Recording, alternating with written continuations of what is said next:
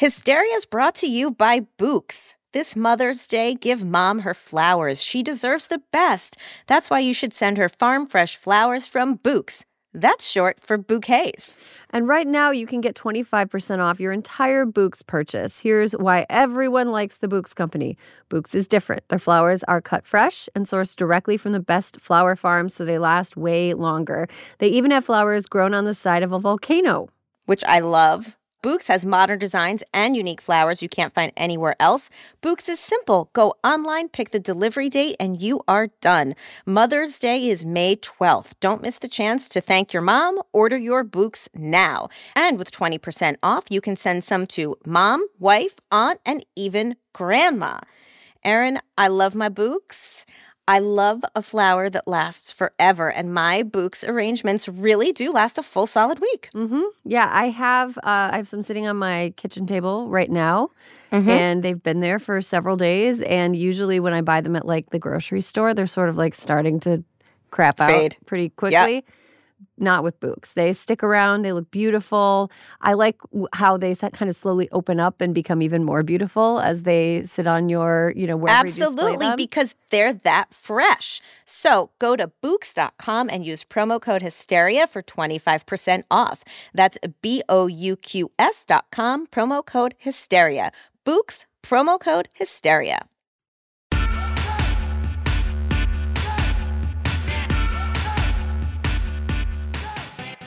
Hello and welcome to Hysteria. I'm Erin Ryan. And I'm Alyssa Mastromonaco. So, Alyssa, I've been thinking about the UK a lot just because they're in the news for various wow. reasons. And um, is there anything in the UK that you're kind of jealous of? Is there anything in the UK I'm jealous of? I feel like they have extremely lush green grass. Mm-hmm. The gardens. The gardens. The gardens. That's a much better way of putting it. I'm I'm jealous of the gardens. Yeah. Um, English country gardens, indeed. But my main thing that I'm jealous of the UK about, seethingly jealous, is the use of the words jab for shots and scheme. Like jab and scheme are used in like newscasts. I listen to the BBC World Service news broadcast every single day, and I just like am so jealous that our newscasters aren't talking about getting the Wait, COVID Erin, jab how this goes to the fact that as two very different people, we share a brain because I listen to the BBC Global World podcast every single night before bed. And on the rare occasion that the person doesn't have a British accent, I don't listen. I'm like, who is this obvious German they have sitting in? And I can say yeah. that because I'm German. But like, I just, it is, you're totally right about the use of the word jab. And then also scheme when it's like the government schemed. It makes it seem like everybody's like really. It's all just a big game of clue. Yeah, I love it. This week, we're joined by Shannon Watts of Moms Demand Action, Tien Tran, and Megan Gailey to tackle the following questions. What does the Derek Chauvin triple guilty verdict mean for police reform? Are we making meaningful progress on gun control? If care work is an infrastructure, then why does the whole ass economy grind to a halt without it? And can Agatha Christie solve the mystery of what book you should read next? All this and more right now. Welcome to the show. We've got some news to get to today. Uh, we are recording this on a Wednesday, as you probably know, because we complain about recording on Wednesdays a lot because news tends to happen on Wednesdays. However, this week the news happened on a Tuesday. So on Tuesday, uh, Derek Chauvin was found guilty on all counts for killing George Floyd on video, um, and a, a, video that was watched by millions and millions of people, a video that spurred uh, nation and worldwide protests, uh, a video that led to a trial that seemed like it was very lopsided in who came prepared and who was just kind of there to fuck around. Um, Alyssa, how did you feel on Tuesday during the reading of the verdict?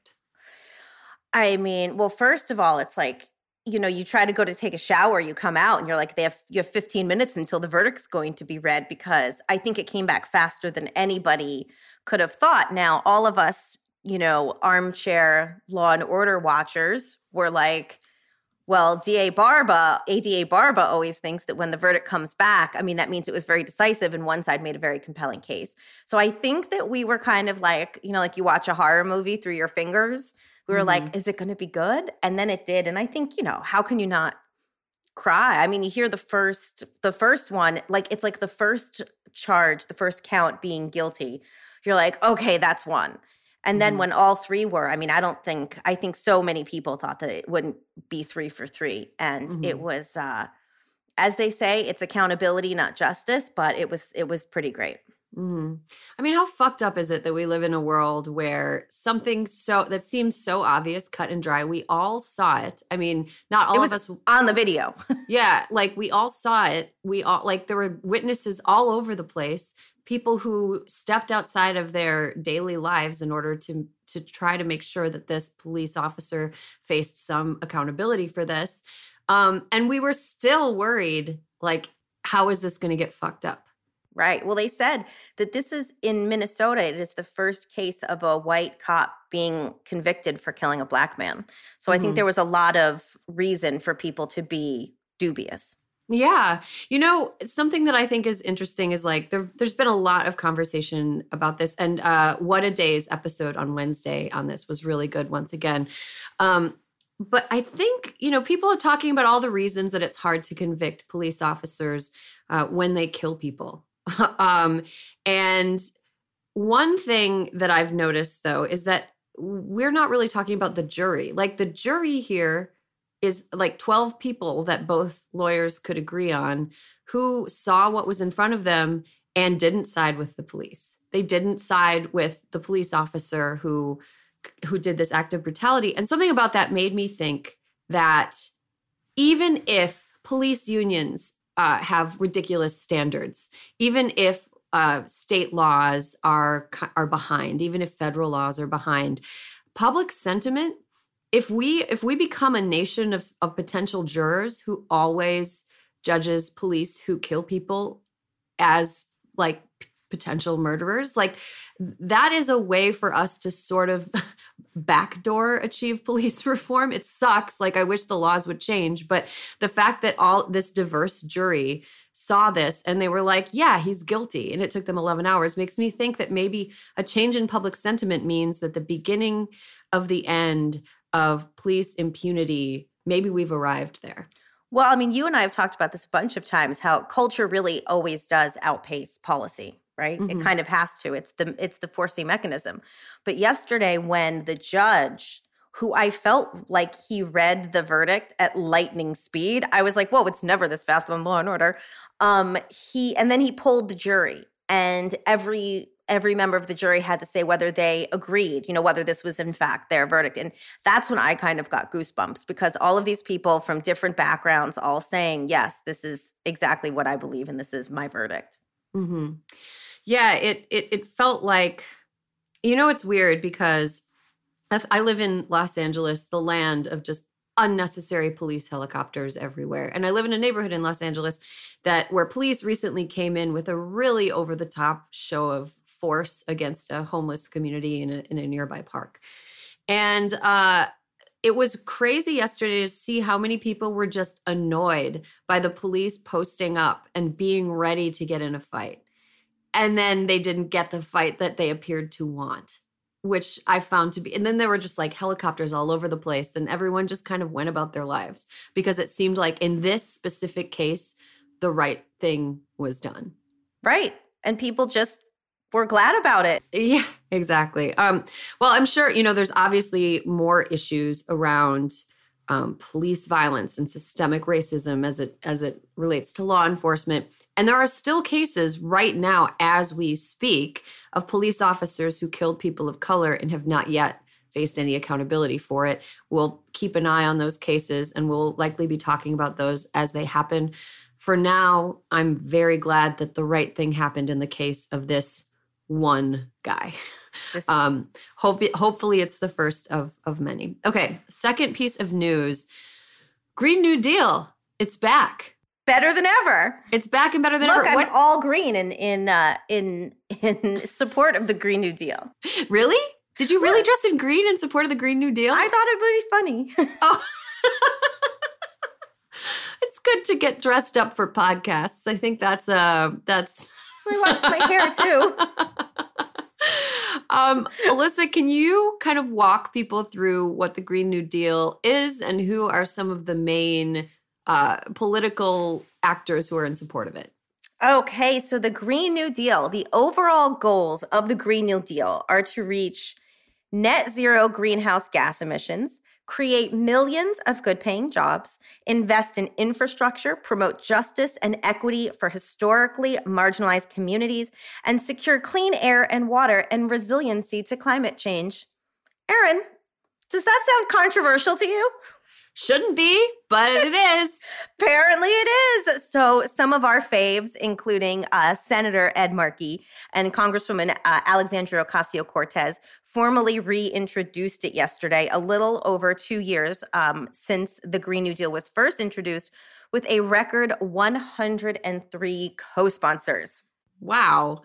Mm-hmm. That's uh, that's pretty impressive. Also, can we take a moment to to give a little shout out to Senator Ed Markey, who is like low key one of Washington's top allies? Kind of, I love that guy. And you I know, he started his career as an ice cream salesman. That's all you have to know. Ah, uh, that's that's how you know he's a good dude. I wonder what music he played. Did he play it from like an ice cream? Did he have an ice cream truck or? Well, it's actually I could really get into the story about how he took on City Hall because they were trying to outlaw ice cream trucks, but Ice oh cream oh activist and Green New Deal co sponsor, Ed Markey. Oh my gosh. I bet he played This Land Is Your Land from his ice cream truck. I guarantee you it was in the playlist. um, so the Green New Deal feels like kind of a no brainer. Like, yeah, mm-hmm. we. Feels about right, right? Yeah. And, you know, one thing that I think a lot about as we talk about environmental issues is you know, there are environmental feminists, there are a lot of women and activists who have successfully who understand the tie between feminism and environmentalism but i think it it warrants being talked about more that pollution um, and environmental changes impact women um, especially women who have kids. Um, climate change in a lot of cases uh, women who have kids have a more difficult time migrating. Um, a lot of times things that are in our environment impact not just women but if women have children it impacts future generations. Um, you know when like baby girls are born they're born with all the eggs they're ever going to have I did know that. Which means that whatever the her mother is around when she's pregnant is affecting her grandchildren.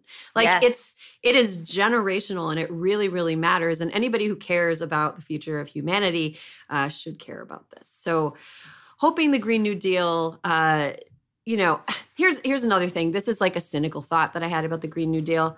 There are aspects of the Green New Deal that are sort of they take some of the things that President Biden already has made a priority and they're they're to the left of those things, which mm-hmm. is about where I am. I'm to the left of a lot of Biden's climate priorities. And I'm um, with you. Yeah. But I almost feel like this could be good if I, for President Biden because now he, he's not proposing this thing that is to the left of everything else. Like there's something that exists that's to the left of it. So now Biden's uh, proposals are the centrist option. When before yes. they were they were to the left. And i hate having to do that calculus in my brain but that's what it sort of feels like well, and also one component of the Green New Deal, which I think has been sort of fleshed out further in the last two years, is that of union jobs. This one, whereas all the Republicans are like, this is killing jobs and tries to appeal to unions, being like, they're trying to put you out of business. This, uh, the Green New Deal actually has a plan that creates 20 million union jobs in the United States. So, pretty good stuff. Pretty good stuff this is I, i'm pro it and i look forward to the discussion around this. I think i think that if it's not now eventually all of the things that are tenets of the green new deal will be considered mainstream. That's the nature of just being a progressive i think. I mean look 20 years ago did you think all the light bulbs in your house would be led did you even know what led was? No. Change no. is a coming no, I I can't even remember the last time I've changed a light bulb now because light bulbs last for a very very long time. That's exactly right, Erin. Yeah. That's a good point. Okay, let's talk about DC statehood, another yes. thing that we have talked about on this show before. Alyssa, should DC be a state? Yes. Why? Yes. Can I tell can I tell you a funny thing? Yes. When you get to the White House, there are all these decisions you have to make. And one of the decisions that you make is what license plates you put on the beast, the limo that carries the president. And I went to the president and I said, Can we put the no taxation without representation plates on? He's like, Do it. So, Erin, the people of Washington, D.C., 712,000 strong, I think. Mm-hmm. Uh, they deserve to be represented. They're the only place in America that cannot, uh, that doesn't get to vote. Yeah. That doesn't get a say in what the fuck is happening. So they deserve to be the 51st state, which would be, I think, and I tell me if I'm wrong, because this was interesting to me. It would be establishing the state of Washington Douglas Commonwealth, DC. Doug, that I didn't know what Douglas Commonwealth DC? I thought it was District of Columbia. It was, but if it's a state, it changes. So it would be Douglas Commonwealth, I guess. Okay, that's interesting. I also want to note that 712,000 residents means that DC has more people in it than Vermont and Wyoming, two states that get two whole ass senators each. Uh, it's also similar in population to Delaware, Alaska, and several other states. So that argument that there aren't enough people there is bullshit is um, bullshit. And also, though, we have to remember this is another argument potentially for the filibuster, getting rid of it, is that this does currently need 60 votes in the US Senate to pass. Uh, how bad are we going to have to perform an electoral massacre in 2022 in order to get anything done? I mean, look, I keep feeling good about the Senate in 2022 because all of these cowards are retiring and the people that run against them are going to be essentially misspelled Facebook memes. and I think that Democrats have a really good shot at like really doing some damage, provided they manage their individual campaigns well and they, you know, put up some good candidates and they get voters mobilized. But like eventually this is going to happen, right? It has to. It it has to, but I mean, Republicans will do anything. Fucking Tom Cotton couldn't get out there fast enough to say why this was a terrible idea. They can fuck themselves, but people, this is something that because it is it is important. Everybody knows that this does require a sixty vote margin in the U.S. Senate. I mean, take a minute, call your senators. Hmm. I agree. Um, okay, well, we're we're sitting here hoping DC statehood comes through, hoping for the Green New Deal, uh, feeling reservedly happy about what happened in the Chauvin trial. And uh, with that, we're going to take a quick break. And when we come back, we have an interview with Shannon Watts of Moms Demand Action.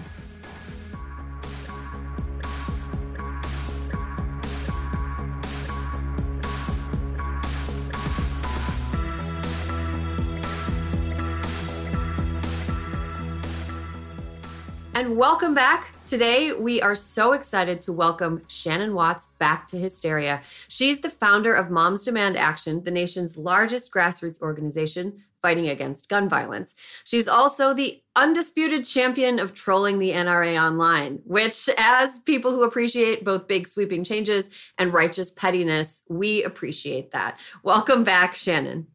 Righteous pettiness. I love that. I've got to put that in my uh, Twitter bio. I that's totally fine. Use it use it at will. Um so let's just get to it. This past week and really since the beginning of 2021, there has been a jarring uptick in mass shootings. Is this all pandemic related or is something else going on?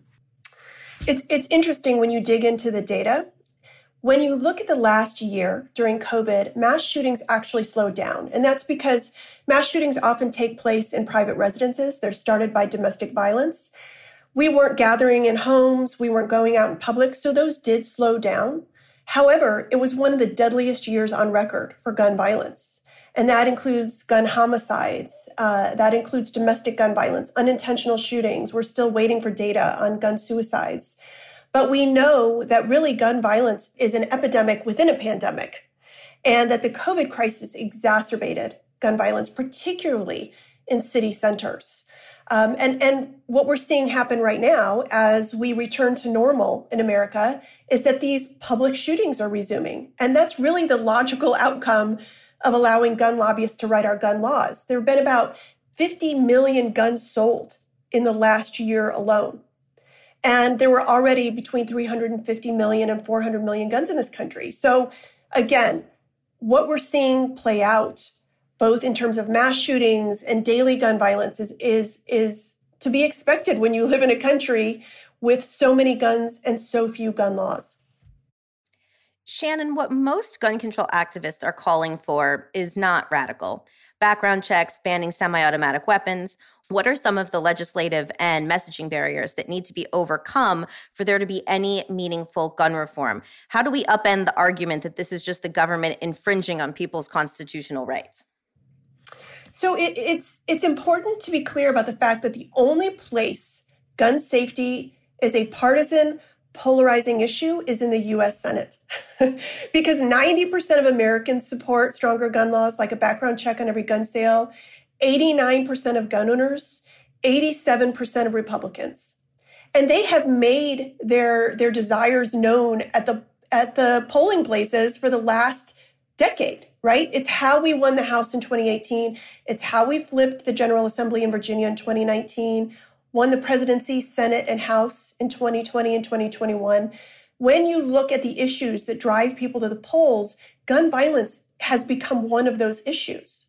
So it is up to senators to, to now look at this issue, look at their constituents and what they want, and, and the fact that their constituents are being killed. 100 Americans every day uh, are killed by gun violence, hundreds more are wounded, and to do the right thing. And it's on all of us to put the pressure on them. And, and a campaign we have right now is if you check if you text the word checks, C H E C K S to 64433, we will patch you in to your US senators so you can have that conversation with them. But I, I am hopeful that we are on the precipice of major change at, at, a national level. And, and the reason that is so important is because we're all only as safe as the closest state with the weakest gun laws. Yeah. Yeah, people need to start losing their jobs over this sort of thing. Mm-hmm. Um, so, what is the latest with the NRA? We know that New York Attorney General Letitia James has been trying to revoke their nonprofit status, and the NRA filed for bankruptcy, which the AG is challenging. Can you catch our listeners up on what's going on with the court proceedings? Yeah, it's been fascinating uh, watching them online, which I, I, guess that's part of my righteous pettiness is that I tune in every day to the NRA bankruptcy trial. But you know what's coming out is is such bizarre behavior for a nonprofit, right? Millions of dollars on on private jet travel and and Italian suits and trips to the Bahamas um, it, it is not like any other nonprofit in this country. What what what the NRA has been able to get away with is self dealing and sweetheart deals um, like none other. I mean, they're abusing their nonprofit status. So yes, they're under investigation for that. Let's not forget they're also investigate under investigation for being a, a potential foreign asset. Um, and and so all of this is to say that they are weaker than they have ever been as an organization. They're spending tens of millions of dollars on lawyers that they would typically be spending on lobbying against federal and state legislation um, that, that would make Americans safer. And our organization is stronger than it's ever been. We're actually larger than the NRA now, um, and we are we are beating them in many ways at the state and federal level. But I, I am really hopeful that the, that the outcome of this bankruptcy trial is that the NRA is just further hobbled. I mean, there's no good news. There's no good outcome for the NRA, even if they're allowed to declare bankruptcy. They still aren't going to um, be able to uh, evade Tish James, and and she has her sights set on them for sure. Mm-hmm. And quick follow up. I know you've been following the trial pretty closely. I've seen you tweeting about it and stuff. Um, has there been any like extraordinary expenditures by the NRA that made you kind of that shocked you? Like, what is the most ridiculous thing the NRA has wasted money on? Well, what's interesting to me is that every time there's a horrific shooting tragedy in this country, uh, the CEO Wayne LaPierre and and his minions try to get him into a safe home or a safe yacht. You know, here this this man has spent decades and millions of dollars telling us the only thing that protects you from from bad guys with guns or good guys with guns. But but really, what the what Wayne LaPierre is saying is the only thing that will protect you from bad guys with guns is a, a mansion on a golf course in Dallas or a, a, yacht in the Bahamas. I mean, it, I would love that too, but that's just not attainable for the average American. Oh man, our right to bear yachts is being infringed on. I was going to say Wayne LaPierre watched Succession and thinks he's Logan Roy or something.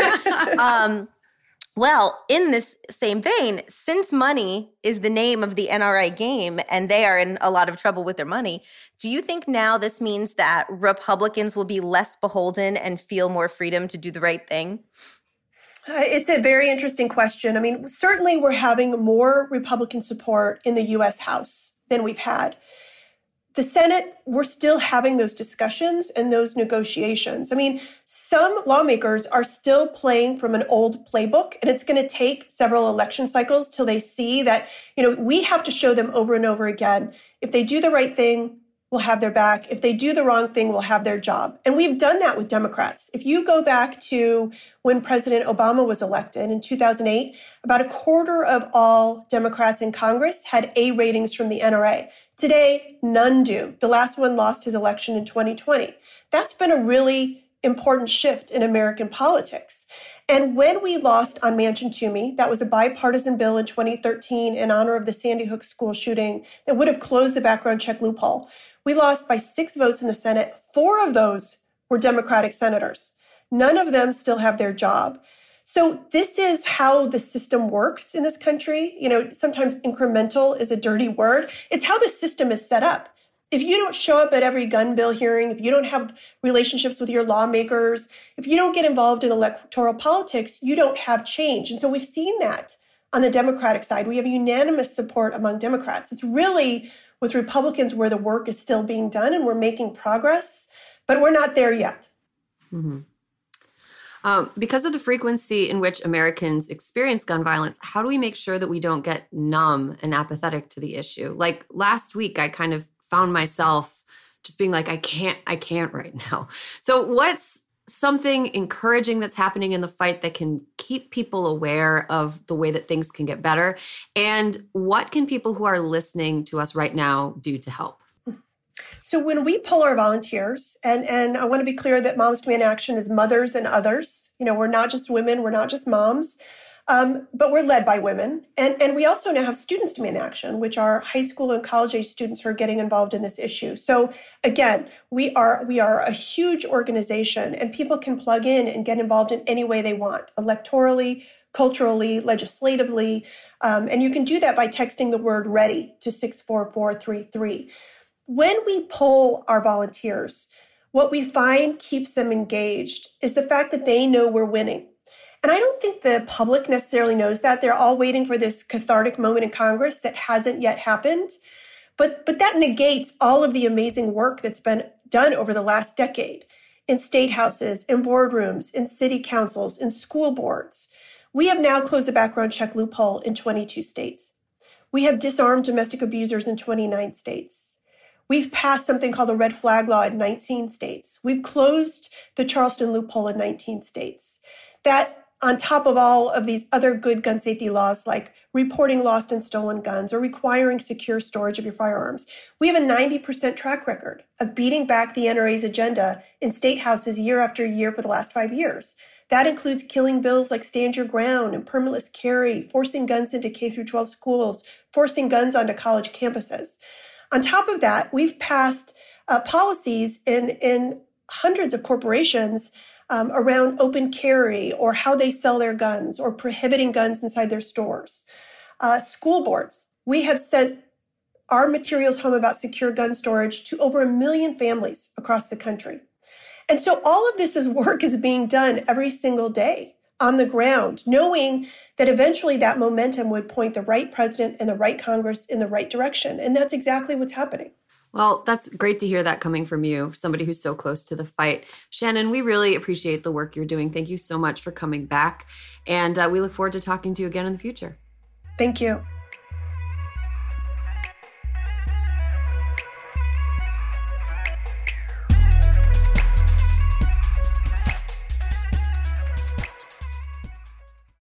This episode is brought to you by IQ Bar. Power up your life with superior brain and body nutrition products from IQ Bar. Their plant protein bars are the perfect low carb breakfast. Their IQ Mix zero sugar hydration drinks replenish electrolytes, and their IQ Joe mushroom coffees will keep you focused all day long. Start each day right with IQ Bar's brain and body boosting bars, hydration mixes, and mushroom coffees. Their ultimate sampler pack includes all three. IQ Bar empowers doers with superior brain and body nutrition. All their products are entirely free from gluten, dairy, soy, GMOs, and artificial sweeteners. And today, Hysteria listeners get an exclusive offer of 20% off plus free shipping. Just text Hysteria to 64000. One thing I love about IQ Bar is, first of all, right now it's really dry where I am. Oh, okay. It is hard for me to stay hydrated. I, I just like I I'll just be going through my day and I'll be like, why am I so like parched? I'm parched. I'm in a bad mood. I feel like I'm gonna pass out. And it's ah, you gotta drink some water. You gotta stay hydrated. I really like their IQ Mix Zero Sugar Hydration drinks because it allows me to rehydrate myself at a time yeah. when I feel like the atmosphere is trying to take all my moisture away. Well, and sometimes you need more than just water. Sometimes you need more more than just water. I also love IQ bars because I love a portable breakfast. I love a grab and go breakfast, no dishes. Love something I can walk around holding and eating. I like something I can eat in my car without endangering the lives of me and every other motorist on the road. A breakfast burrito, not not the safest thing to eat behind the wheel. IQ bar, go ahead and do it good for you, great ingredients, helps you stay focused and alert throughout the day. Mm-hmm. And mm-hmm. um, yeah, and you don't have to dirty any dishes. Refuel smarter with IQ Bar's Ultimate Sampler Pack. That's seven IQ bars, four IQ Mix sticks, and four IQ Joe sticks. And now our special podcast listeners get 20% off all IQ Bar products plus get free shipping. To get your 20% off, just text Hysteria to 64000. Get your discount, text Hysteria to 64000. That's H Y S T E R I A to 64000. Message and data rates may apply. See terms for details.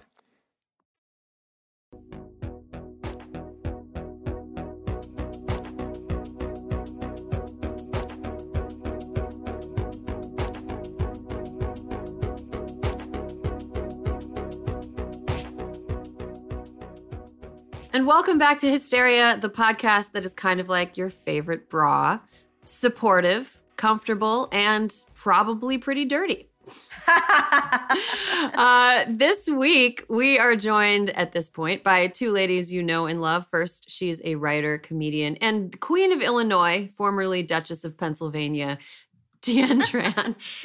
I'm just trying to take over the states in the Midwest one by one. So pretty excited about being the queen of Illinois. Yeah, how's it how's it going? How are your subjects handling the news that they're living in a monarchy? Um, they love it. They absolutely love it. Hmm. Um, it it snowed here yesterday all day. Um, it's snowing here. Oh, it's not. So whenever I see snow that kind of comes out of nowhere, I think Amy Klobuchar must be near. she might have passed through Illinois. It's possible. Um, okay, next. She is a writer and comedian and the Daisy Duck of the West Coast, Megan Gailey. Wow, wow, wow, wow. That's better than being the queen of Indiana. Tien, I met a person who knew you last week, and this is not in the biz. Just having drinks with a new friend, and she was like, I know Tien Tran. Really? Yeah. Her name's Roxanne. We can talk about it off air. Okay, okay.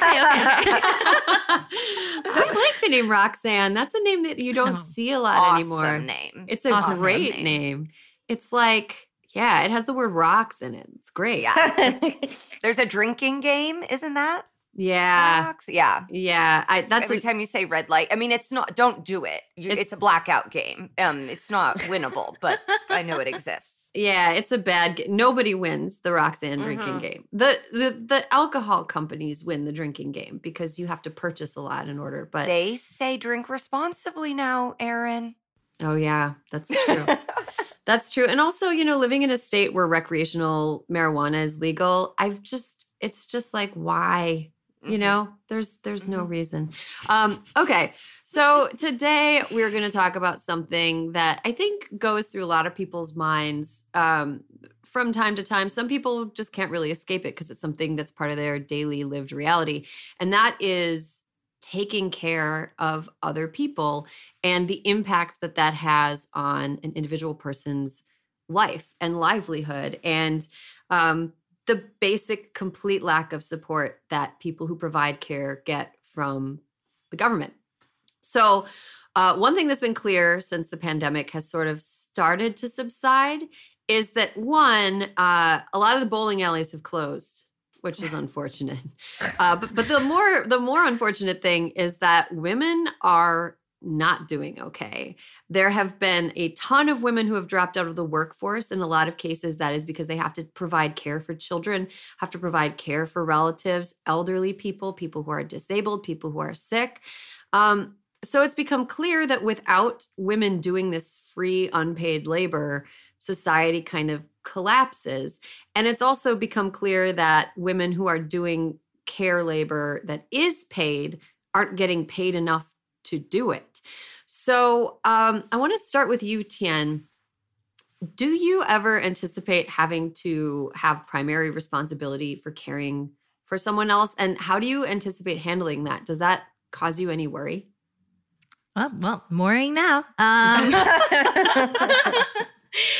um, I do, I do, because I think, um, you know, my my parents are aging, and and when I think about if, to answer that question, I, I, think it's it's my parents. Like my dad got very sick a couple summers ago, and that was very stressful for my sisters and I to.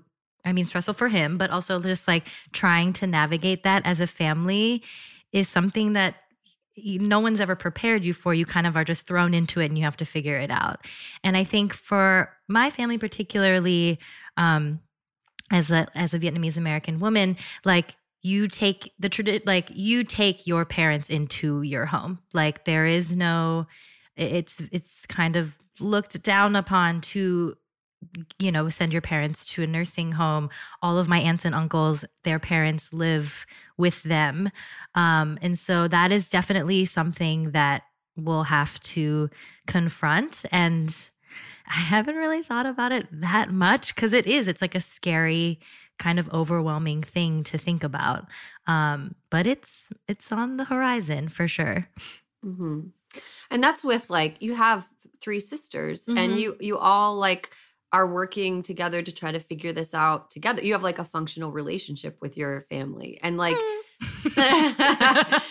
semi-functional. No, it's semi-functional. yeah, but you, you know, it's like even with you know those things lined up, it's still like really really hard. Yeah, and like we are like we're very privileged. We would have the finances and funds to be able to hire help, which I know is not something that everyone can do. So like yeah, I, am saying I'm overwhelmed, but like I think as a family, we would h- hire someone to help us in the home as well, like a, a, direct care worker. Um, and I, I, that's not something that people can do. Mm-hmm. Megan, you have a lot of experience working in kind of in the industry of providing care. Um, do you think that Tien is kind of like a lot of people, like have haven't really they don't really think about like the care like the reality of having to care for somebody until it actually like comes up yeah, I actually got into the like quote unquote industry, which I don't even like calling it because it is people's lives. And like people would be like, that's a lot of money to be made there. And it's like, okay, it's also, I just like old people and I'm not really in it for the money.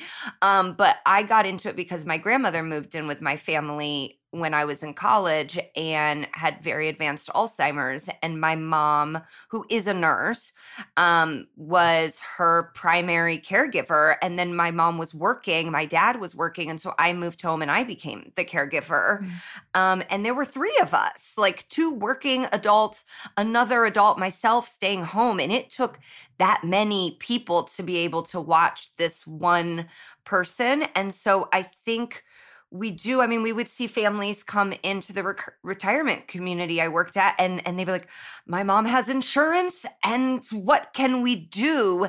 And I know we've said it on here before. The system is not set up to have open arms in these places for people if they do need to go into care facilities, and we have not even reached the brink of how packed the system is going to be. Like, I think we're at a third or like a half of the capacity that we're going to need once the boomers start needing care. Mm-hmm. And I personally honestly never even did think of it as infrastructure until it like went under that umbrella, but it's a massive issue and you like see them talk about it on 60 minutes and like the programs that our parents are watching and some of us, but like Tien is definitely not she's a grandchild's age at this point. Mm-hmm. and to be planning for her parents' care, I don't think it's on really anybody's radar. Mm-hmm.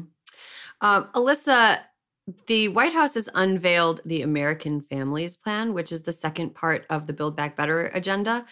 And uh, basically, it follows the approximately $2 trillion jobs and infrastructure plan. And then this plan is expected to call for roughly a trillion dollars in new spending and 500 billion in new tax cuts.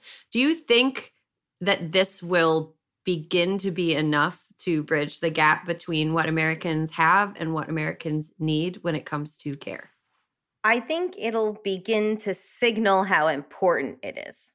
You know, I think that when you when anyone has to take care of someone who's older, you understand how much it takes. I mean, we have to start taking care of people at a much younger age so that as they get older their health mm-hmm. problems are not as great i mean my oma was pretty young when she had to start taking care of my opa and you know and the funny and not, not the funny thing but because and this is something that you know we don't talk about too much but because she took care of him he had alzheimer's and when he passed away she had taken care of him for about 10 years and she said to me ah, I'm relieved you know and it she loved him so much she was with him but he was bigger he was you know he he could he had to be restrained at times so then she wouldn't let anyone take care of her because she knew what it had been like and for her to go when she found out how much it was going to cost for her to go into a care facility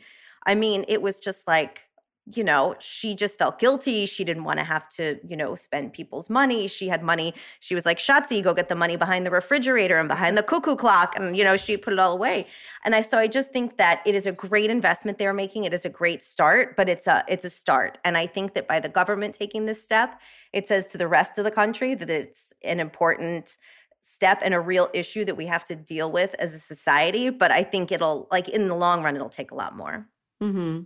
I think another piece here, in addition to like how much it costs to hire someone to take care of people, is like, you know, we don't always want to, nor should we hire people to take care of people who need care. Example, childcare. Okay. Mm-hmm. So in the US, uh, more than 110 million people do not have paid family leave through their employer. That's 79% of workers do not have any paid family leave at all.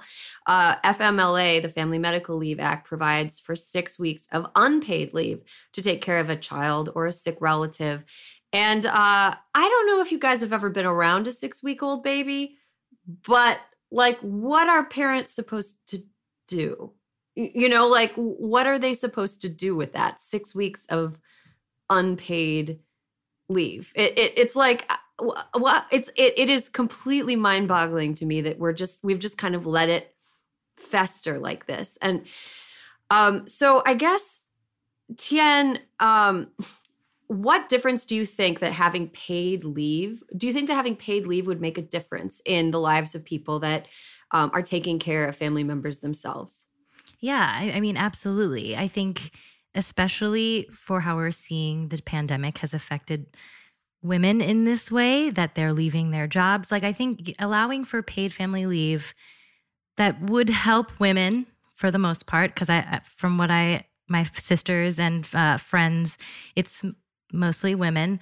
Um, but allowing for paid family leave for men and women would also help to show that there is a like you need both or like you to allow for that like equity in gender in helping with the care work um because i think like isn't paternity leave something like two, Two weeks. weeks. and yeah, like the average already- man, if the you're lucky. if you're Yeah. lucky and the average father takes a little over a week. And that's not necessarily because he wants to. It's because that's what he can take. And that is already setting a precedent of where that care, who has to shoulder the work of that care when it comes to raising children. And so, I mean, I think again, like Alyssa said, if you start with paid family, it's it's like the start of the conversation of how much that work is valued, um, and how much it should be valued. And I think in this capitalist society, it's like it's not infrastructure because I can't see the road go up, but it's like Right. you're actually these are I mean, if you want to get down to it, it's like we're these are work these are future workers. Give give, give them give them all the care they can get in a like sick, twisted way. But like, yeah, Also, like you use a road to get to work, and like parents also use care workers to get to work. Yeah. Like this is Mhm. something that I need in order to be able to get to work. So, Mhm. like, of course, it's infrastructure. Uh, Megan, do you see any sexism in the Republican dismissal of ca- the care economy as uh, infrastructure? I mean, yes. like, like uh, at a bare minimum, I and I think at like if I'm giving them the benefit of the doubt, some of it is just being naive and being like, well, I didn't have to do any of these things, so I don't know. It's like truly out of sight, out of mind, and and I think that. I probably have this bias too is like, oh, we think of a retirement community or a nanny, and it's like, you think of that being like top notch care and they're going to give you and it's like there's a massive disparity between what bottom dollar quote unquote care can get you and in our country sadly a lot of times it is neglectful and mm-hmm. borderlines on abusive and and that could be a range of people having too many patients. That could be them not being properly trained. Like when we're talking about just investing in care it's like we we got to raise the bare minimum of what is acceptable for people in this country to be seen as caring for hmm And I think, Alyssa, to kind of add to what Megan was saying, it feels like we also kind of fundamentally lack respect for the workers who are being paid to provide that care. Like nursing assistants have some of the hardest jobs in the country and they get paid like $12 an hour. So, what do you think needs to change in order for us to kind of recalibrate the way we view care workers? And that include that even includes teachers because teachers are Mhm. providing childcare and structure. So, like, how do we change that? I mean, you would hope that after the last year of COVID that things have changed a little bit because also all the people that you just talked about, we would consider frontline workers Mhm. and people who don't get to just like if I can be like, oh, I'm not going to show up Mhm. because people's lives are depending on them. So I think that, you know, maybe in the past year it has helped somewhat, especially families who may have seen the people who took care of their family members, say in a nursing home or an assisted living facility, as, oh, you know, like they work there. But after a year, those people are the lifeline and they see them now as the lifeline, you know, who who engaged with their families, who kept all of these people who couldn't see their family members, couldn't have visitors, you know, kept them safe and healthy and and you know using their minds and and moving you know kind of moving from day to day so mm-hmm. i mean if a massive global pandemic is that what it takes to start opening people's eyes? Then i guess so be it. But i think that you know i think that the reason that we're even talking about this bill uh, from the white house is because it has started to change. So hopefully we just need to keep talking about it. Hmm Um, so another thing that I've seen uh, here, first of all, that infrastructure as care is not something that's like unprecedented. So Hillary Rosen had a piece in the New York Times this past weekend about the way that investment in care infrastructure helped us in during World War II. So, you know, during World War II, women went to work in droves. Uh, they were Rosie the Rivetering. They were, you know, they we can do it. They were doing all that stuff. But the reason they were able to do it is because in I believe 1941 the government invested 52 million dollars, which would be 800 million dollars today, in building daycare centers. That is why those women were able to go to work. I think the invisibility of women's work is sometimes what contributes to people not understanding that work is being done. Like mm-hmm. i think sometimes not not any men that i currently live with not any husbands i currently have but i sometimes think that that men have this ingrained idea that things just magically happen on their own. Like they don't understand that like a lot of times somebody is cleaning up you know uh, the dishes don't clean themselves. Somebody is doing the dishes. Somebody is cooking. Somebody is doing all this work. Um, Tien, I wanted to ask you like one of the things I've been reading about a lot is that in order for, you know, things to be more equal in American homes, uh, there needs to be a better divide of housework between the genders. Mm-hmm. Um, what barriers do you think exist between what women need and uh, what men should be doing to meet those needs? I mean, I think some of it starts from childhood too. It's like you know, I, there was this one article I remember from a couple years ago that went viral that was about like the emotional labor that women take on. And she even talked about how she was noticing it in the way that she treated her son and daughter. Like when her daughter cleaned her room, it was like Matt, like it got done. She didn't get rewarded for it. Like she knew it was supposed to get done. But when her son did it, everyone was like, "Oh my god, this is so great! You cleaned your room. You're so amazing. You're the best boy." Um, and and I think we need to start like reimagining and questioning why we, as a society, push these gender roles onto children, and then they grow up to be what we have manifested in them. Is that like some boys and some girls like aren't being showed that care work is important. Like I think if we instill that at a young age for everyone across genders, then it won't be something that is like ignored and or taken um you know for granted.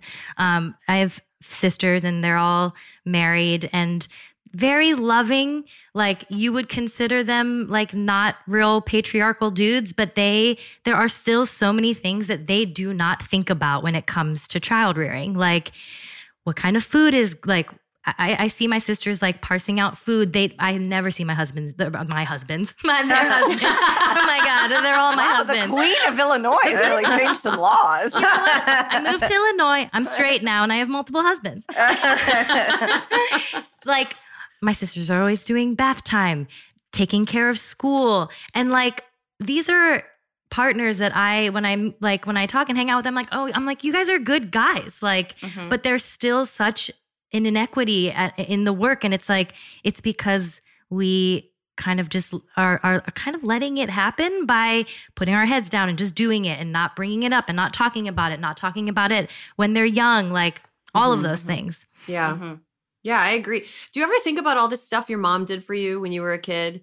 Like in up to like including like physically bearing you and then mm-hmm. like all the stuff she mm-hmm. did. And do you ever feel as an adult kind of embarrassed at what a shithead you were? Yes, I've apologized. I've apologized. You've apologized, Alyssa? Yeah, I was a dick.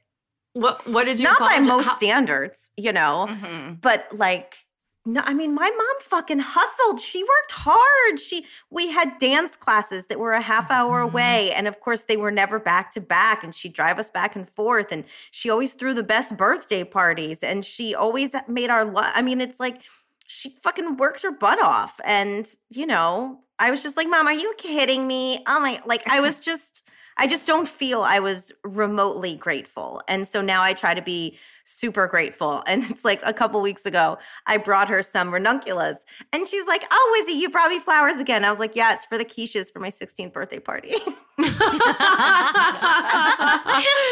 Megan, do you ever feel like that about your mother? Like, oh God, I was so ungrateful. I was like truly an angel, and my parents will co-sign this. I would like my brothers were the terrors, and so I just like watched them and would be like, like my brother called the police on my parents, and I just like sat in the basement, and was like, I really like them. and basically, the cop came and was like, "What is wrong with you, child?" But I was so, but I feel like you see like kind of what we're saying almost reflected sometimes in like Mother's Day and Father's Day posts. Like it's like mothers like carousels of like all of these photos photos and things they did. And then like dad, it's like, Th- thanks for the glove you know like it's like i you were there but like do you need a whole day and i mean that with so much love i don't know if you need a day um Tien, have you ever like t- like sat your mom down and been like hey thanks a lot for all that stuff I mean, I try to every now and then, like, tell her she's. Ugh, She's amazing. She used to like sew all of our clothes for holidays and also for Halloween too. Just like working late into the night making Pikachu costumes for us. Like this is mm-hmm. insane.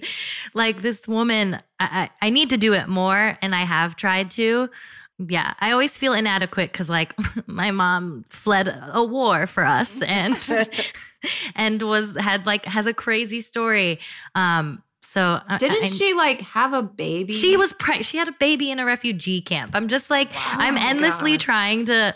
I, I need to do it more. Um, I almost have this fear of like if I do like sit down and actually. I think I'll even feel more shame and guilt of just how much she's done for us. Like I already know how much, but like, oh, I'm trying to unpack that. This, this has turned into a therapy session. I'm, I'm trying to unpack that. I do think that women, in a lot of ways, are just so effortless.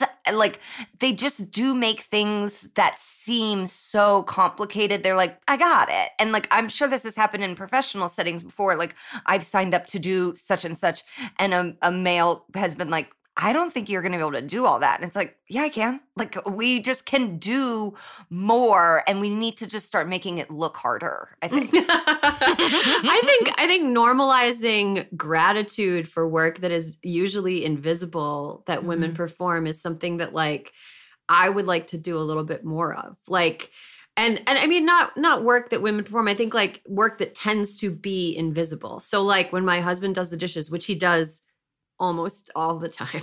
um, like I try to say like thank you for doing that. And you know, my um my my mom does stuff like for her her three grandkids, she makes elaborate Halloween costumes every year. Like not last year but the year before, she made my nephew James a costume of the boat, the Edmund Fitzgerald, which was a very I remember famous. That I don't even know what that is. It's a. It is a. It is a cargo ship that sank in Lake Superior in 1979, wow. and there is a song about it. And because they live in Gordon Duluth, Lightfoot.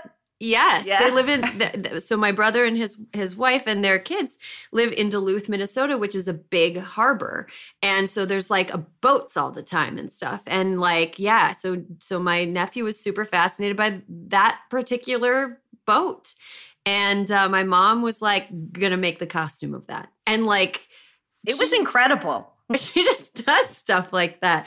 But I I think Megan, to your point that the effortlessness is is part of it I think that women are also trained or like socialized to believe that they have to make it effortless. Mm-hmm. That complaining or being like, this was actually really hard, or admitting that they stayed up until 3 a.m. is something that they're not supposed to do.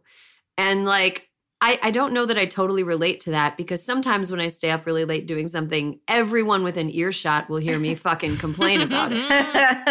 but I think I think to to your point, Megan, normalizing like telling people, yeah, it was really hard and I worked hard and now I'm tired and but I got mm-hmm. it done is mm-hmm. something we should maybe consider doing more often. And then when we see people doing work that normally goes unthanked or unrecognized, especially if it's care work, like mm-hmm we should take a moment to like recognize that in order to kind of ingrain in ourselves the fact that that's real that's real work that provides real value you know mm-hmm. both in a capitalist sense and in just like a, a social sense it's mm-hmm. it's something that we we all need to do um okay so uh i want to close on a light note here um so Alyssa and I have talked about this a lot that we're cruising toward a Golden Girls situation, which is like a as as we become older, I think that our generation is used to a lot of different living arrangements than previous generations have been. So like, you know, our grandparents' generation, people became, you know, they turned 20, they got married, they started having kids.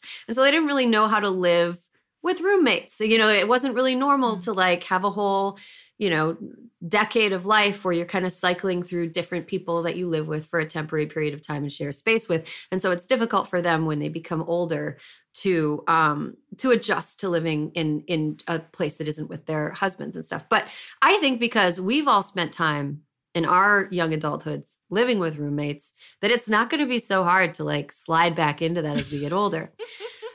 I really think that eventually we're going to be like buying up five bedroom homes, having like a live in nurse that is like well compensated, live in one of the bedrooms, mm-hmm. and then the rest of us live like golden girls. Oh, that I sounds awesome. Yeah. I I think okay, so question for you. If you could form a Golden Girls house with three celebrities, who would you want to be God. your Golden Girls roommates? And these these can't be people you already know. They should be people that are just like celebrities that you think would be just like really fun to live with.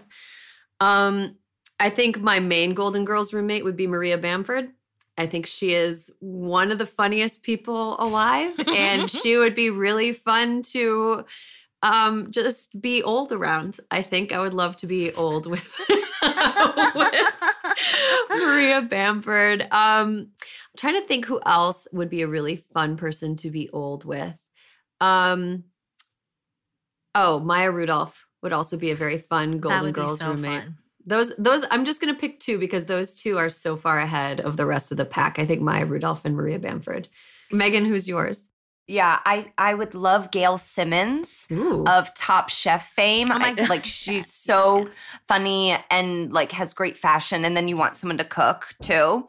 Um, so I, yeah, I'm going skill set here. That's what I and did then, too. And then Serena Williams. Um, I feel like she could lead incredible workouts and then also has wild stories and just, ugh, you know, maybe then her daughter's coming over to visit, you know, just you could b- her borrow her clothes too. She Yeah. dress. She's such a icon. Yeah, I, I mean, I don't feel like I would do her clothes justice, but I would definitely walk around the house in them.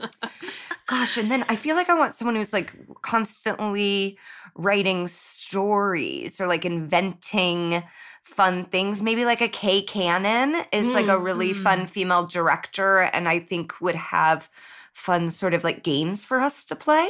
So that's maybe my crew. Maybe that's my crew.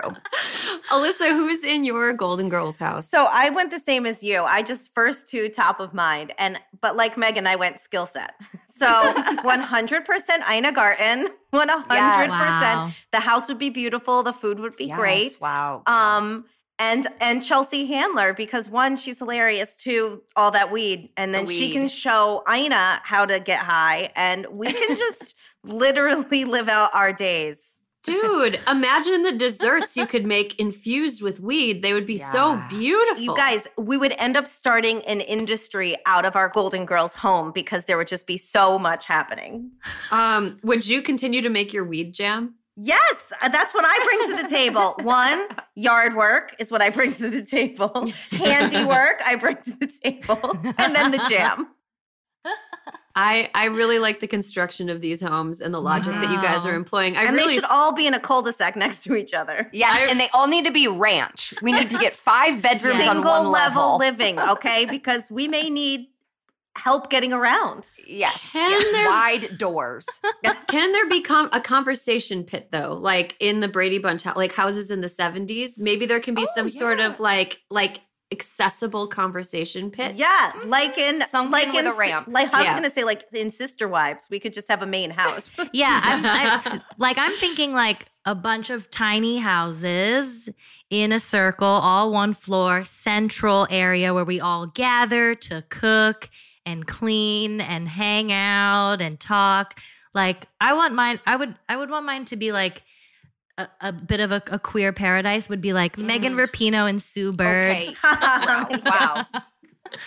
Just Wow. aging with those two. Wow, Janelle wow. Monáe, you know, mm-hmm. Kristen Stewart could live like on a different one, but come over whenever she wants to. Oh man, Megan Rapinoe is going to be one of those like Megan and Sue are going to be people like elderly women with majestic arms. Yeah. Yes. know, whereas just like it takes a life of maintenance and activity in order to to like keep them looking so good, and they're just gonna be like buff forever. um, okay, guys, we're gonna take a quick break, uh, and when we come back, sanity corner.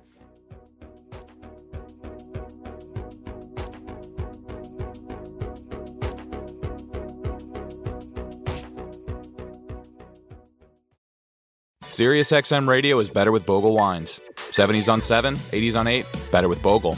Alt Nation, Hip Hop Nation, Hair Nation, better with Bogle. Madison, Howard, Andy Cohen, better, better, better. Y2 Country, Prime Country, Carrie's Country, yep, all better. The Beatles channel is better, and getting better all the time. Everything on Sirius is better with Bogle. Award-winning family-owned wines ranked as some of the finest available for around 10 bucks. As long as you're not driving, it's better with Bogle. Bogle Family Vineyards, Clarksburg, California. Please drink responsibly.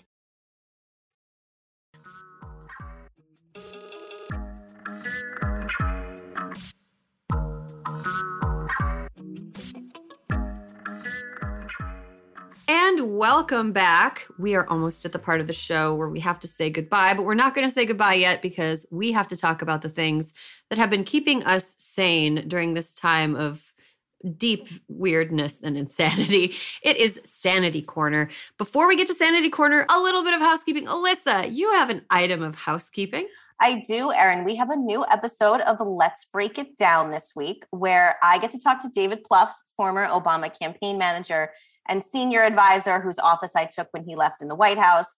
And we talk about domestic travel. Why do presidents do it? Who cares? What is there to Mhm. know? So it's actually very fun. And we talk about some of the secrets to travel, like who pays for it? It's not the slush fund that Trump let you believe it was. Interesting. Yeah, that's something I've always kind of wondered about, but never really like thought about too deeply. It's like, oh yeah, it just kind of happens. It just, Right? It just happens, but it doesn't. It doesn't. There are a lot of people who make it happen. Right. Yeah, it sounds sounds very complicated and I will definitely be tuning in. Uh another item of housekeeping. Right now, Senate Democrats have the power to stop the wave of voter suppression laws sweeping the country by passing the For the People Act. But first, they have to come together and eliminate the filibuster. To do your part to end the filibuster, head over to votesaveamerica.com slash for the people and use our new whip count to find out where your senator stands. Whip count sounds so hardcore, doesn't it? Whip count. whip count. It's very uh it's very kink. Uh Yet actually super boring. Yeah, it you know, it's like the most I feel like in Washington they give really badass names to the most boring jobs. Like yes. you know, you know how like they'll form groups and they'll call themselves a gang? And it's like, no, you're just a group that's writing a law together. You're Yeah. not a gang. But anyway, uh, you can use the whip count tool to find out where your senator stands. If they're on the fence, give them a call using our call tool.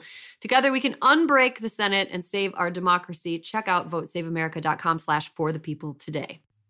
Okay, the House has been kept on to Sanity Corner. Megan, calling on you first because you volunteered.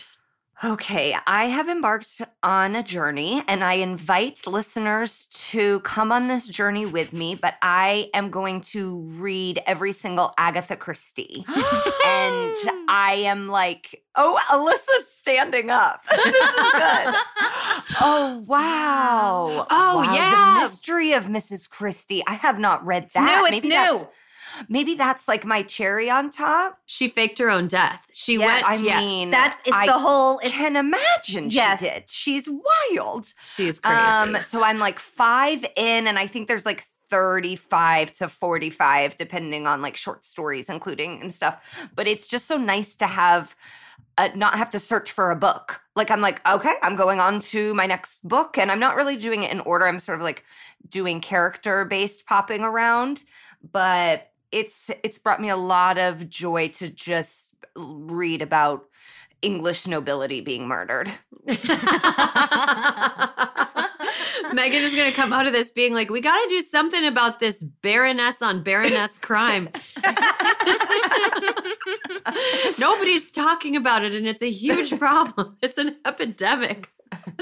Oh, that sounds great. Mystery novels can weirdly be, they can really take you out of the now Mhm. and and put you into an imaginary murder, which sometimes is like way more comforting than whatever. Yes. The bad guy always gets caught. There's a puzzle, but it's solved. You know, like rules are followed, and that can be soothing during this time. Uh huh. I also like the idea of people communicating in like ciphers and codes. Like, have you ever left a coded message for anybody? No. No. No. People don't do that unless they're like literal spies. But in mystery novels, people are always like circling letters in like Mhm. memorandums and shit like that. A letter in a in a long coat. Ooh, what a thrill. I, I just read the Westing game because of do you did you ever read that growing up? It was like a oh, it's like it's like a Knives Out for teens. Um, Okay. and it was very fun to read. It was a young adult Newbery Award winner back in the 80s, I want to say. okay. Um, but my friend was obsessed with it and, and told me to read it. And it was like very fun and like great for like a little pandemic jaunt to another world. Yeah, So. mystery novels are super fun. Um, so uh, I'm gonna go next with my sanity corner. I actually kind of have two. Um, one of them is like, one of them is like ironic detachment fun, and one of them is like sincere engagement fun. So. Um, I saw an article the other day about a really bad Netflix movie called Deadly Illusions, starring uh, Kristin Davis. Oh my And- God. Oh, I've seen that. Great. yeah, it apparently just came out and it is legendarily bad. Like legendarily bad, like how the movie The Room, not Room, The Room is legendarily bad. Um, like it it is it is truly an exercise in how did this get made. Um, I tried to watch half of it last night and it was kind of fun to have like running commentary about a bad movie. And I realized that I hadn't deliberately watched something that was like not good in a really long time, you know? And it's kind of fun. It's kind of fun to just sit down and be like, all right, this is going to suck and I'm going to I'm going to enjoy it. So, Deadly Illusions, if you have it, it is way too long. Um it's not there are no good aspects of it. Her house is cool, but other than that, it's it's pretty it's pretty bad and in a in a fun way. So if you want something fun bad, Deadly Illusions is fun Isn't bad. it a, like a les- like erotic lesbian thriller too? Like, isn't there some like queer baiting in it as well? Yes, and it's like very i mean like here's the thing like i love a good lesbian thriller like bound is one of my favorite movies. It's so Mhm. so good. It's such a hot movie. It's so great. This is just sort of like did the person who write this have they had sex? It was like a it was like a do they yeah do I like they that. get aroused? Do they know how it works? It sort of Oh, reminded me of like um sort of reminded me of like the the part in 40 year old virgin when steve carell's character is trying to describe having sex and he describes breasts as like a bag of sand and everyone knows that you're like oh you Over don't know 45. but yeah, it was like kind of it was very like it's a it's a movie that is like the bag of sand movies of lesbian thrillers, I I think. A friend of mine shared like a screen grab of when Netflix posted that, and Kristin Davis was like in the comment section of the like Instagram post where someone was like, This was even, this was too confusing to finish. And she chimes in, It's okay, it's not for everyone. Oh, I love that. A Charlotte, even in real life. she does seem like a very sweet person. Yeah. And I like Yeah, I'm she glad that- loves animals, like elephants. Doesn't she do a ton with elephants? I think. So Mhm. yeah, she seems like a very sweet person who is in a bad movie. Um, but yeah, so the other thing that I have gotten into, so we've talked about getting into birds on this podcast. Alyssa, you and I have been on team, like kind Team of team Bird. team bird. Yeah, You So- guys are already in your Golden Girls house. Mhm. I know. I'm mentally, yes, I'm there. Um, yeah, my husband got me a hummingbird feeder for my birthday last year. For like Valentine's Day, he got me a bunch of prints of beautiful birds. It's really out of hand. Um, but I'm, I started reading this book called The Bird Way by Jennifer Ackerman. And it is just this book that's just like a bunch of facts about how birds communicate and use tools and like how weird they are. And from there, I started Googling Australian birds. Guys, I I do not under I am 37 years old and I just now am learning about birds in Australia. I feel like secrets have been kept from me. Birds in Australia are crazy. Cra- they're like brightly colored. They never stop screaming. They're everywhere. Some of them are huge and can kill you. Have you ever looked at a cassowary's foot? It's a dinosaur foot. Erin. and it's a bird. It's cr- like I okay, and they also have crazy names. The name Splendid is involved in multiple Aw. Australian birds. Um there's also something called the little penguin, which is the world's smallest penguin, and its official name Oh, is little penguin. That's so Oh. cute. Um, yeah, the biggest the biggest owl in Australia is called the powerful owl. Like it's But it is- Erin, what about the kookaburra?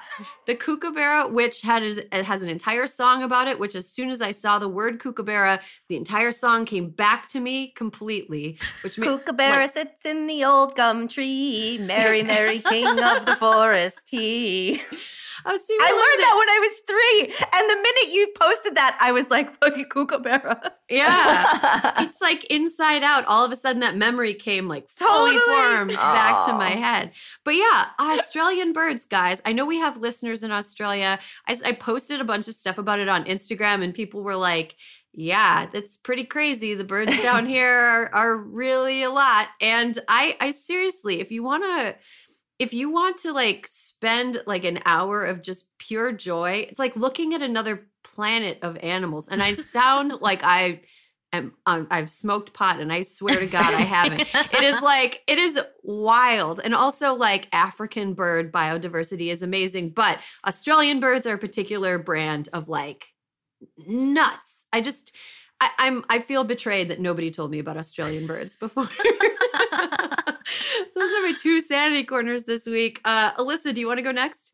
Yeah, so mine is a little bit less of a sanity corner and more like now I'm sane. Mm. So many months ago, we did construction in the very room you see me in, and three mice got into the wall. Okay. Sounded Mhm. like a fucking raccoon was having a fight in here. And turns out they were in the wall. I was like, well, there are three of them. We don't know if they're men, women, whatever, if they can reproduce. And I don't want them to die and I don't want them to reproduce. So we drilled a hole into the wall and I set humane traps, right? And we caught two. And my husband and I, we are like high fiving each other. And we took the mice like two miles away and we gave them a little wedge of cheddar. We gave them a little wedge of cheddar for their journey. And then we came home that night and a third one was running across the dining room. And we were like, Are you kidding me? And since that time, since that time, he has been at large. He has been the mouse fugitive. he has appeared in the stove. Okay. What? He got into the Oh. insulation and he peed. Oh, and then you have to do oh. all kinds of things to fix that. And he has been my nemesis, my Newman of Seinfeld. I have steel wool all over this place.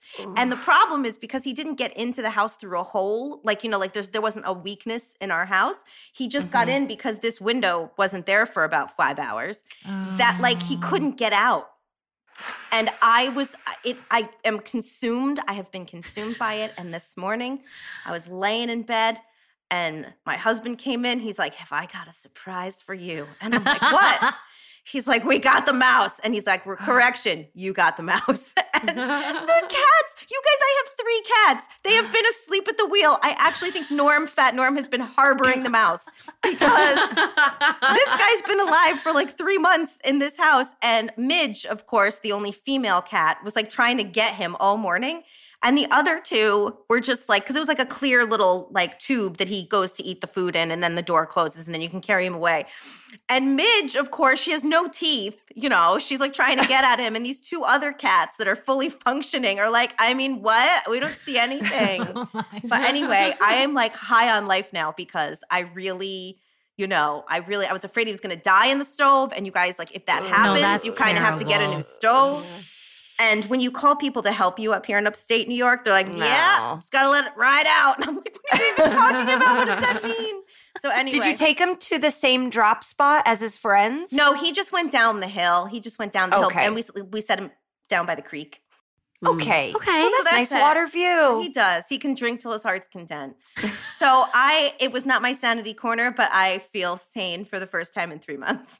Congrats. Thank you. Man, Thank Midge once again doing the invisible work of women that the men Mhm. just take for granted. Uh, You, you guys, I was a hot minute from putting cornstarch down on the floor so that when he ran through it, I could trace his steps. Track it. Oh my god. Is that That's like a a mystery novel. That's a real thing, Right. That's a real thing. I found it on the internet. Oh my oh, god. No, that's when you were saying you were laying in bed. I was like, oh no, if he runs across the covers, like No, that's my fear. Is it's just gonna be If like you go on to my Google, pillow? they don't really do that. They like to stay Okay. along the perimeter of your home. Okay, good to know. Good to know. Safer. Oh man. Well, congratulations to that mouse, which I'm sure by now has been captured by a hawk or Fine. owl. At least I Um, didn't do it. yeah, right. Exactly. You're completely. You've, your hands are clean. Um, Tien, what is your sanity corner this week? Okay, this is going to sound like an ad, but it's not supposed to be. And I know that we've been sponsored by this company before. And when we were, I did not buy any of their things, but now I am. I'm a huge sunbasket bitch right now. I'm like absolutely obsessed with it. It we started doing it in in the car because my partner and I were like, I'm so sick of thinking about what we're having for dinner it would like we would get into like little arguments about it it was like the bane of our everyday talk of just like what do you want for dinner like it, so sunbasket we have it now. I don't i don't think it is part of crooked media's advertising anymore. But when we were doing those ads i was like that sounds like a little that sounds outrageous. I don't need that. Who needs that? Who needs like an exact meal sent to your door where you can just like cut and chop and pop it in and it's ready? I do. I do. I absolutely love it. When i get that little box i'm so excited to like see everything partitioned out and like ready to go in 30 minutes with no thinking. Like i'm obsessed. That is my that has been my sanity corner for the last couple months is getting a box of sunbasket. And you can order extra things too outside of the meals. I'm sorry. It's so amazing. There's a whole Mhm. market. You can get proteins.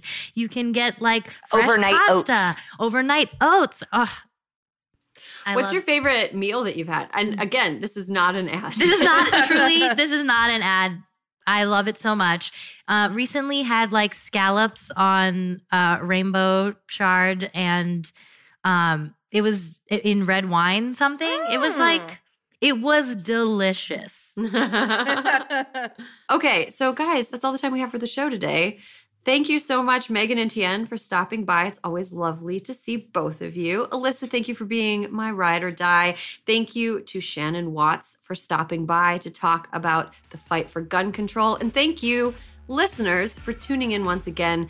If you like what you're hearing, please rate and review the show and tell your friends. There will be more hysteria next week.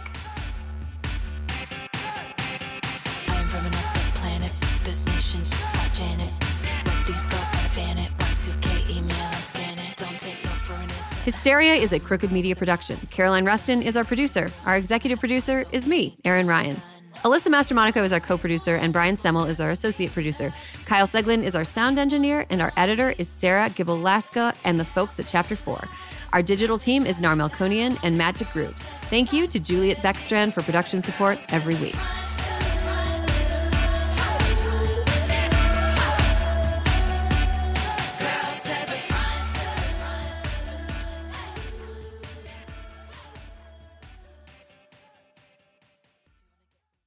The legend of Cayman Jack is just around the corner. With blue agave nectar, real lime juice, and cane sugar. Discover legendary taste with America's number one margarita. Premium flavored malt beverage. Please drink responsibly. All registered trademarks used under license by American Vintage Beverage Company, Chicago, Illinois.